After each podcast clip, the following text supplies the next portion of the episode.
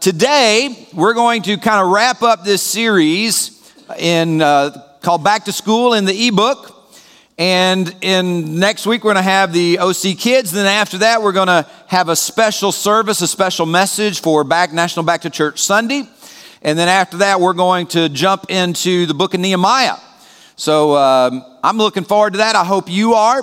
And we're going to just try to set the table to make this as appealing as we can for people who are not part of church to come and be here, and for you as regular attenders to dive deeper into the Word of God and know Him and love Him more than you ever have. Sound, sound good?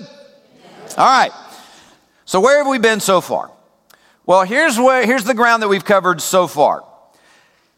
In chapter one of our ebook, we learned that God thinks very, very highly of you. He cherishes you. He holds you in high esteem and high regard. And, and we looked at all of these different uh, things that are true about how God sees us. He sees us as chosen, as predestined, as adopted into His very family, as accepted, as redeemed, as forgiven, as informed, as joint heirs with Jesus Christ, and as sealed sealed until the day of redemption. That's how God sees us. And when I don't feel a thing, when I'm not sure that I am of value, we go back to chapter one of our ebook and we remind ourselves that God sees us with great value. And that's how we need to see ourselves. But then we remembered in chapter two that we should never ever forget where we came from right? Because all of those things that we are, and that's how God sees us, we should never forget that it was, it was Him who did all the work in the first place. Now, He thought enough of us to do the work to provide those things. But there's not a single one of us in here that did a thing to, to earn any of those labels. Nothing. We didn't do a thing.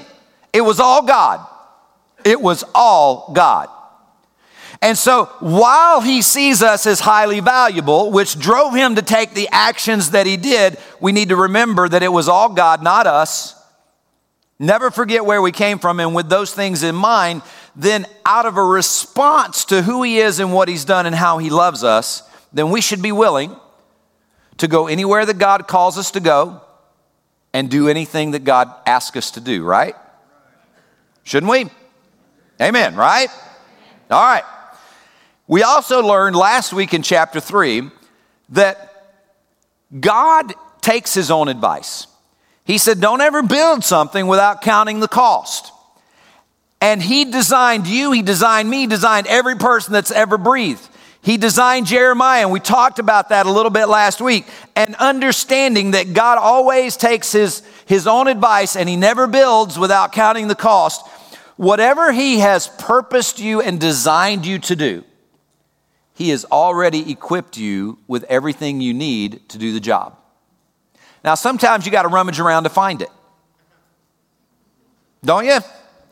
Sometimes you think to yourself, God is calling you to do something. Well, I can't do that. I can't go there. I can't do this. And God is saying, No, wait a minute. Yes, you can because I made you. I knew what I was asking you to do before you were ever even born. And so I'm going to make sure that I put those tools, those clubs in your bag. Now, sometimes it might be the ability to influence somebody. Sometimes it may be an actual skill. Sometimes it may just be the hardwiring of who you are. But trust me, whatever God has called you to do, whatever He's purposed you and designed you to do, He has equipped you with the clubs and the tools in your bag. And so that brings us to chapter four. So open up your ebook to chapter four of Ephesians. And while you're turning to Ephesians 4, let me cover this with a word of prayer. Father, we thank you so much for uh, who you are, Lord, that you loved us before we were lovable. God, you redeemed us before we were redeemable. And God, through all of those things, you continue to pursue us and show us how much you value us. And God, I pray that as we finish up this series this morning, that we will see you through new eyes. And God, we will understand our place in your kingdom.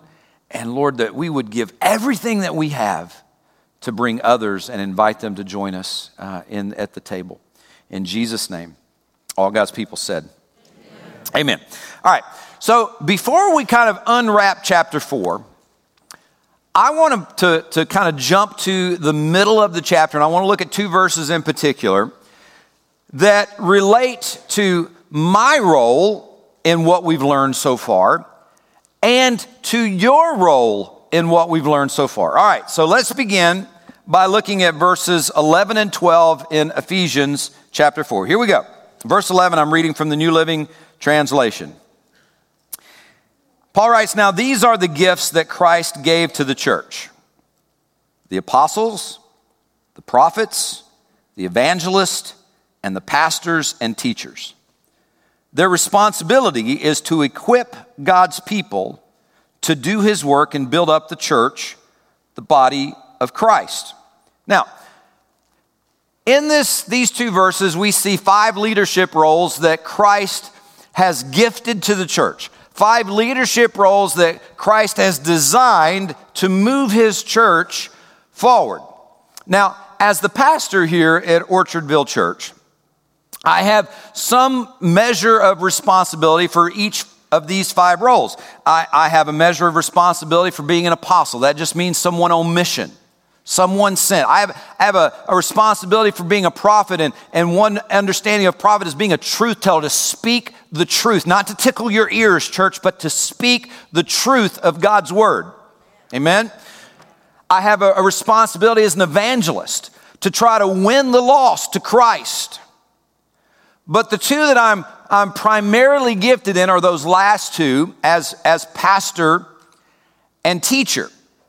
Now, the reason that I bring your attention to these two verses is primarily because of what Paul wrote about them in verse 12. And uh, here's what Paul tells us that the job of the pastor, the job of the teacher, the job of the apostle, the prophet, the evangelist, according to verse 12, and if you look at it with me, their responsibility is to do all the work in the church and accomplish all the work of the ministry by themselves.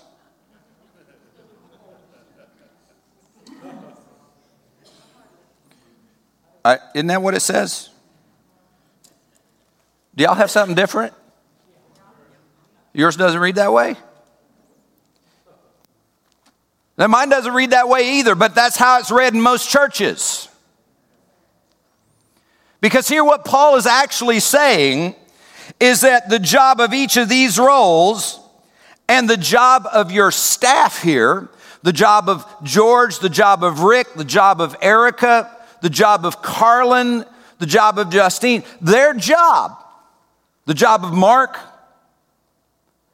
their job is not, not to do all the work of the church. The job of your staff here is to not do accomplish all the work of this ministry. You know what their job is? You know what my job is? Is to equip you for the work of the ministry. Now, equip. What does equip mean? Somebody just let's I'll have back and forth. What does equip mean? What's that? Lying, equip, supplying. Okay. I, I, like that definition a lot better than lying. Uh, all right, supplying. Any other definition of equip? What does equip mean? Preparing. Preparing. All right, so equipping is supplying, is preparing, is training for what? What's, what, are, what are we equipping everybody for? What does it say? To serve. to serve. It's the work of the ministry, it's the mission of the church. Church, you have to understand that what Paul is saying here is that the work of the preachers and the teachers, the work of your staff, is not to do all the work of the church, it is to equip you to do what? The work of the church. The te- you are the team. You are the ones who do the work of the church. Now, I will share with you that's one of the reasons why, for a large part of my ministry, that I've encouraged people to call me coach. Now, I, I love the title pastor. I do. I love it. but I've encouraged people most of my ministry life to call me coach.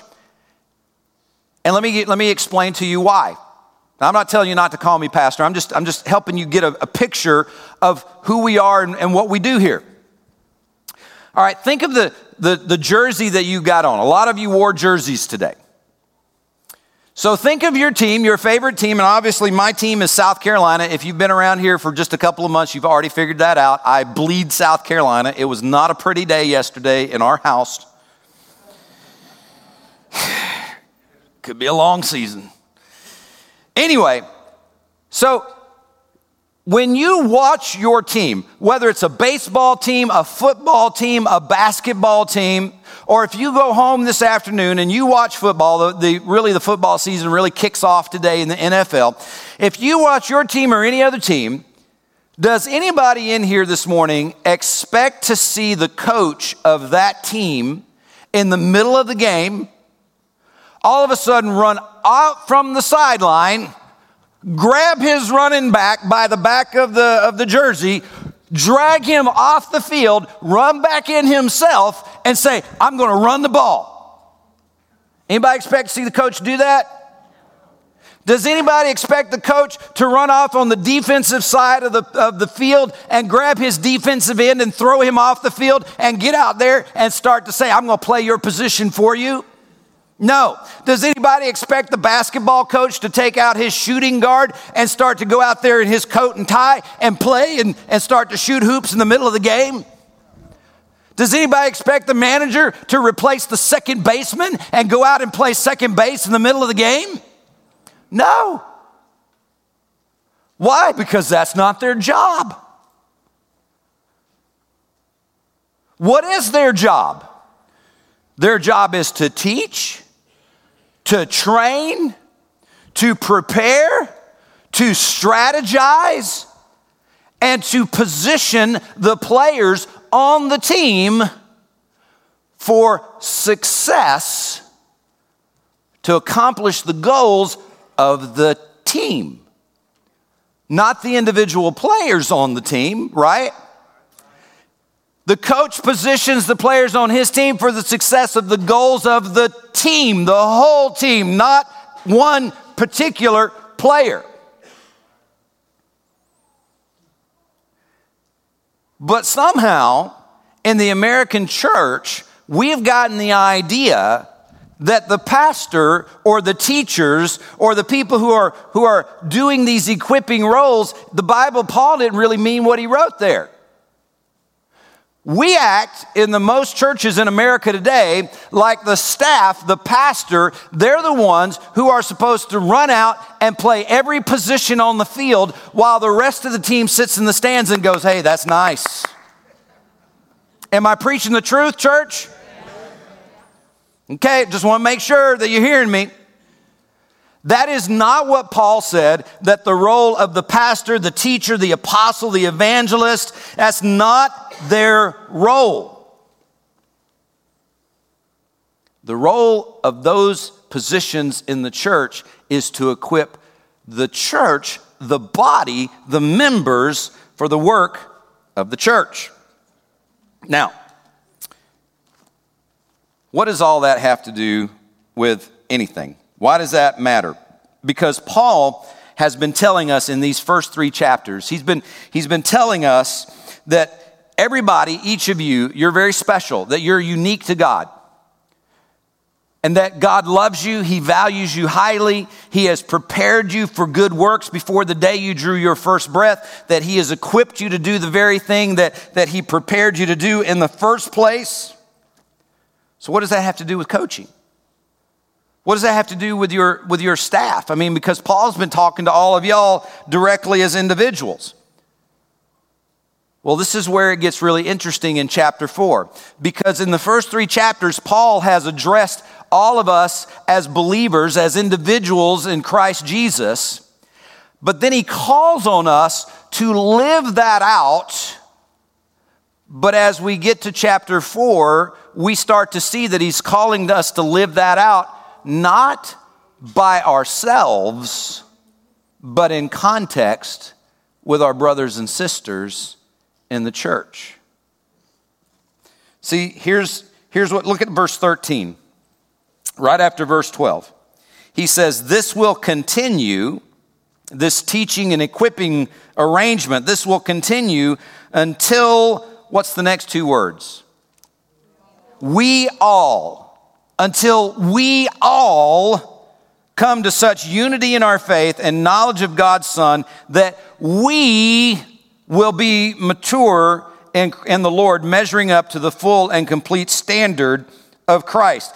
He tells us that while our faith has to be personal, like, like uh, Rick was talking about, we have to make a decision to accept and follow the Lord. We have to do that at an individual level, but the way that it gets worked out is entirely different.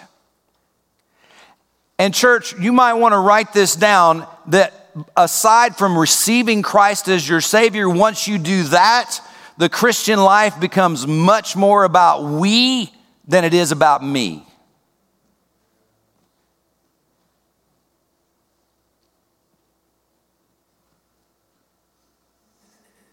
It's much more about we than it is about me. But you know what our American culture is about? Me. It's about me. But the culture of Christ, it's entirely different. So now, let's look back at the very beginning of this chapter and let's pick up what Paul has to say about it. So I'm going to read the first six verses. Paul said, Therefore, I, a prisoner for serving the Lord, beg you to lead a life worthy of your calling, for you have been called by God. All right, so he's wrapping up the first three chapters.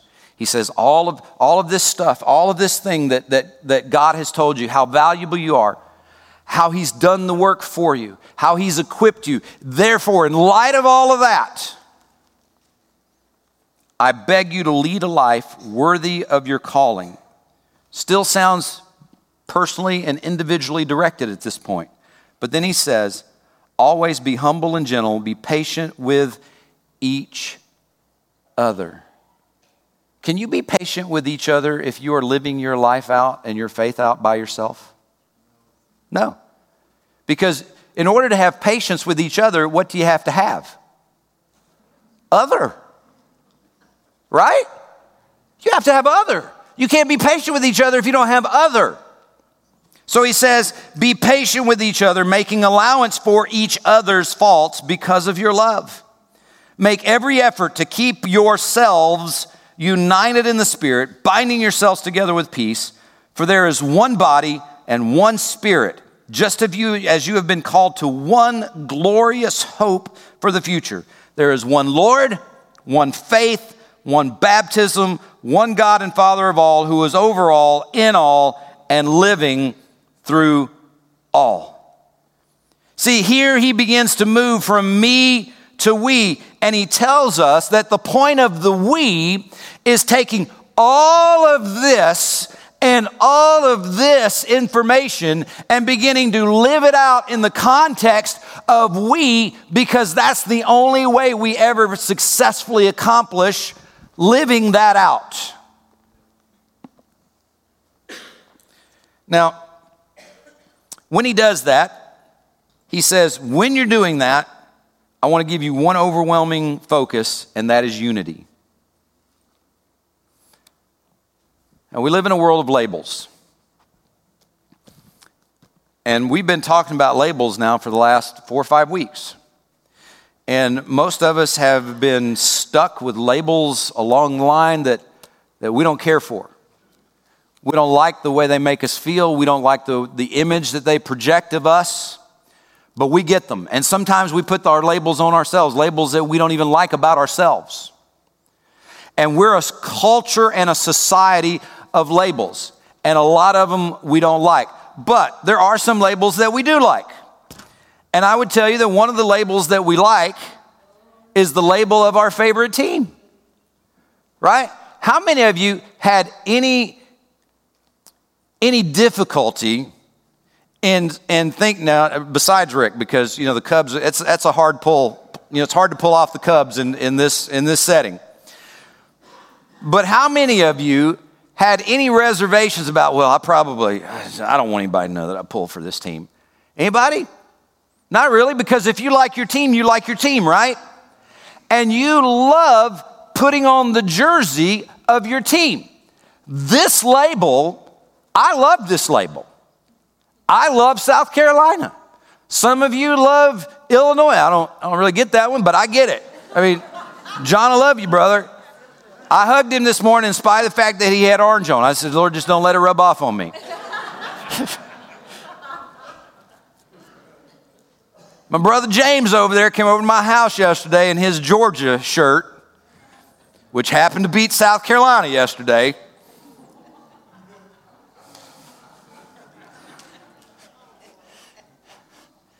He left feeling a lot better than we did, I can just tell you that.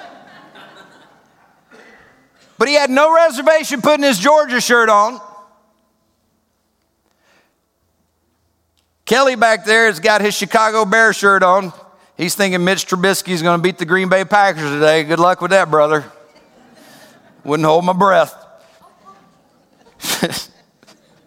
we, we, we don't have any trouble wearing the labels that we like, especially our team. And you know, one of the things that I find really fascinating about this is, is when people are wearing team jerseys, there's like instant identification and connection, isn't there? Now, if you've ever done this, and I don't know if you have, but I will tell you from my own experience, um, when I see somebody else wearing a South Carolina jersey, I don't have to know them from the man in the moon and I have, I, they, I, already it instantly feels like they're the best friend I've ever had.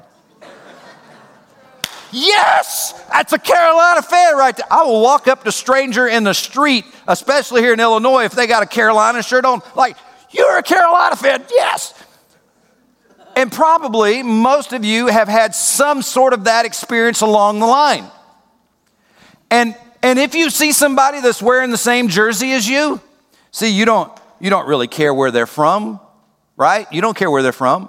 You don't care how old they are. You don't care what they do for a living. You don't care what kind of music they like.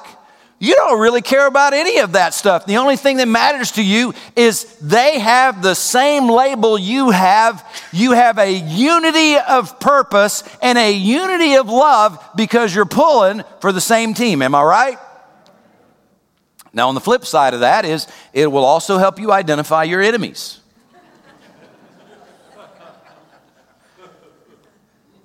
I mean, if I if I ever see a Clemson jersey, we ain't speaking. I don't know you, I don't want to know you.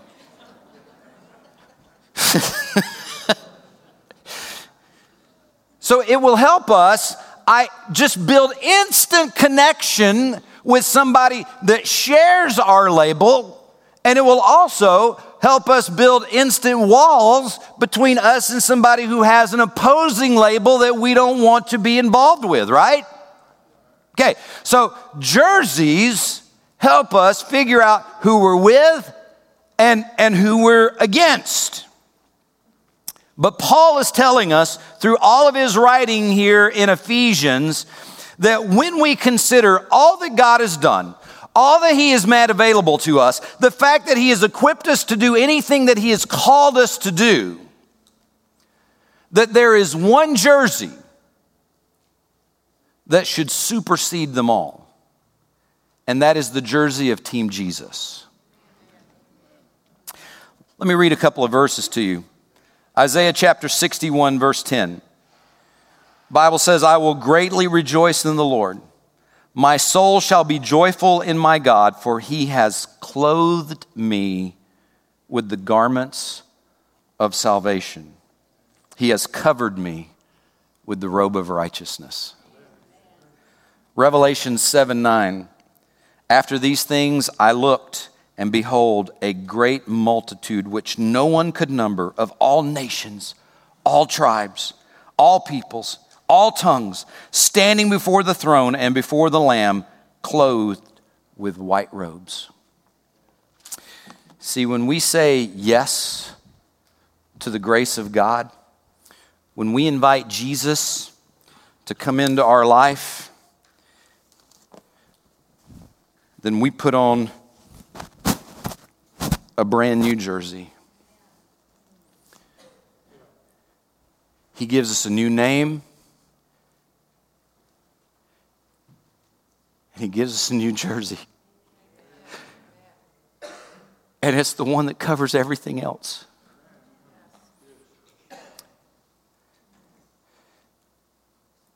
See, when I put on the team jer- Jesus jersey, then none of the other jerseys matter. When I put on the Team Jesus jersey, then my, my Republican or my Democrat jersey doesn't matter. When I put this on, my team jersey doesn't matter. My school jersey doesn't matter. My music jersey doesn't matter. My work jersey doesn't matter because there's only one jersey that really matters now, and that's Team Jesus. Everything else is second place now.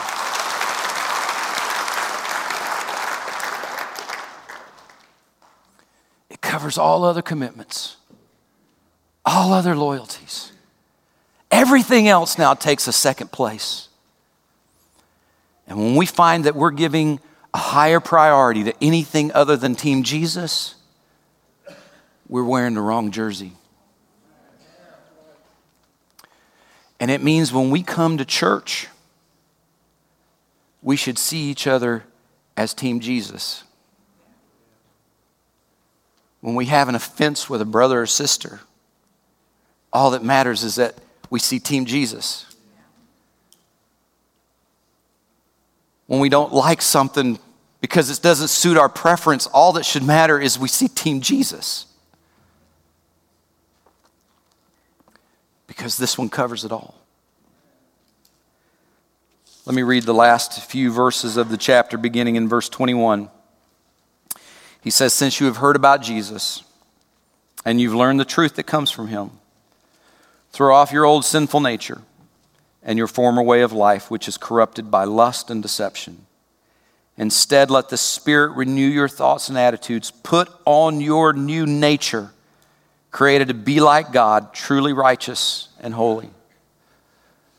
So he's saying, hey, whatever jersey you had under this one, don't worry about this one anymore. This one is of no value to you now. You put on the new robe that Jesus gives you. You put on the new nature that Jesus gives you, and you let that one override everything else. He said, So stop telling lies. Let us tell our neighbors the truth, for we are all parts of the same body. And don't sin by letting anger control you. Don't let the sun go down while you're still angry, for anger gives a foothold to the devil. If you're a thief, quit stealing stealing. Instead, use your hands for good hard work and then give generously to others in need. Don't use foul or abusive language. Let everything you say be good and helpful so that your words will be an encouragement to those who hear them. Verse 30, and do not bring sorrow to God's Holy Spirit by the way you live. Remember, He has identified you as his own, guaranteed that you will be saved on the day of redemption. You always saying when you put on the Team Jesus jersey, everybody's watching you.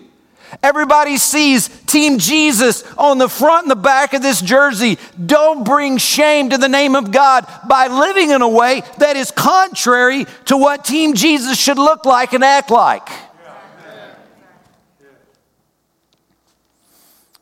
He says, Get rid of all bitterness rage, anger, harsh words, and slander, as well as all types of evil behavior.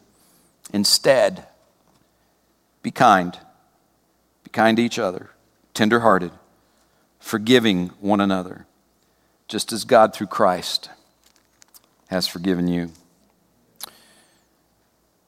Yesterday, I was looking at, at, at Facebook and I saw a post that, uh, that Rick had shared, and he shared Hebrews 10 24, and he's, he's talking about how the church is supposed to stir up one another, encourage one another to good works, stir up to, to love and to good works.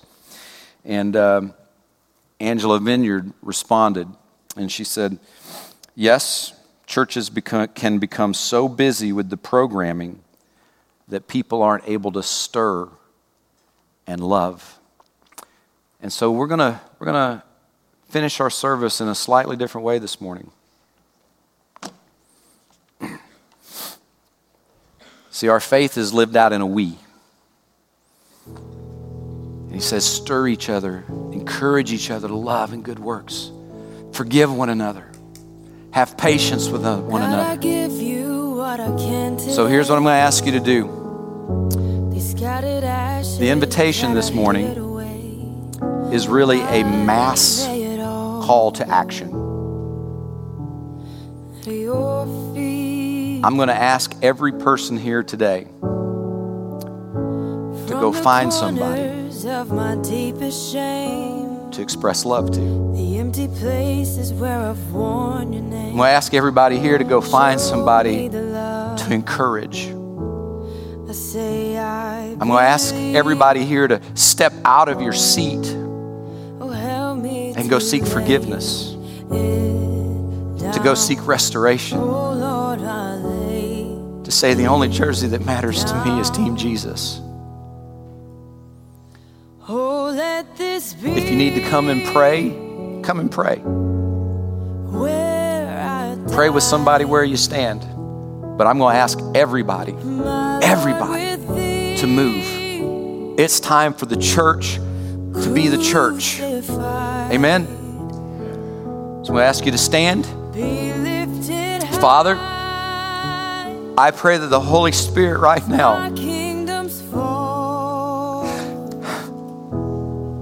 God, just pray the Holy Spirit will fall.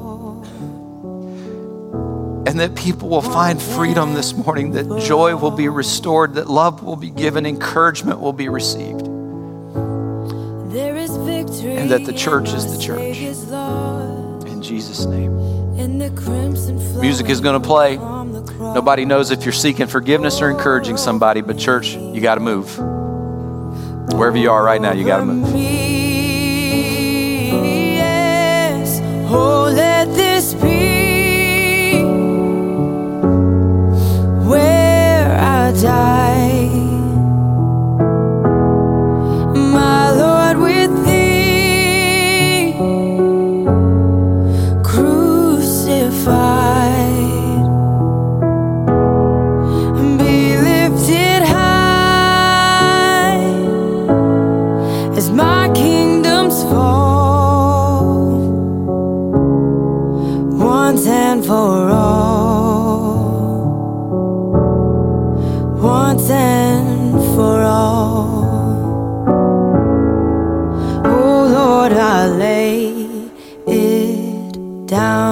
You see somebody oh, standing by themselves, don't let them stand by themselves. You go love on them. This is the body of Christ, and this is part of our service today.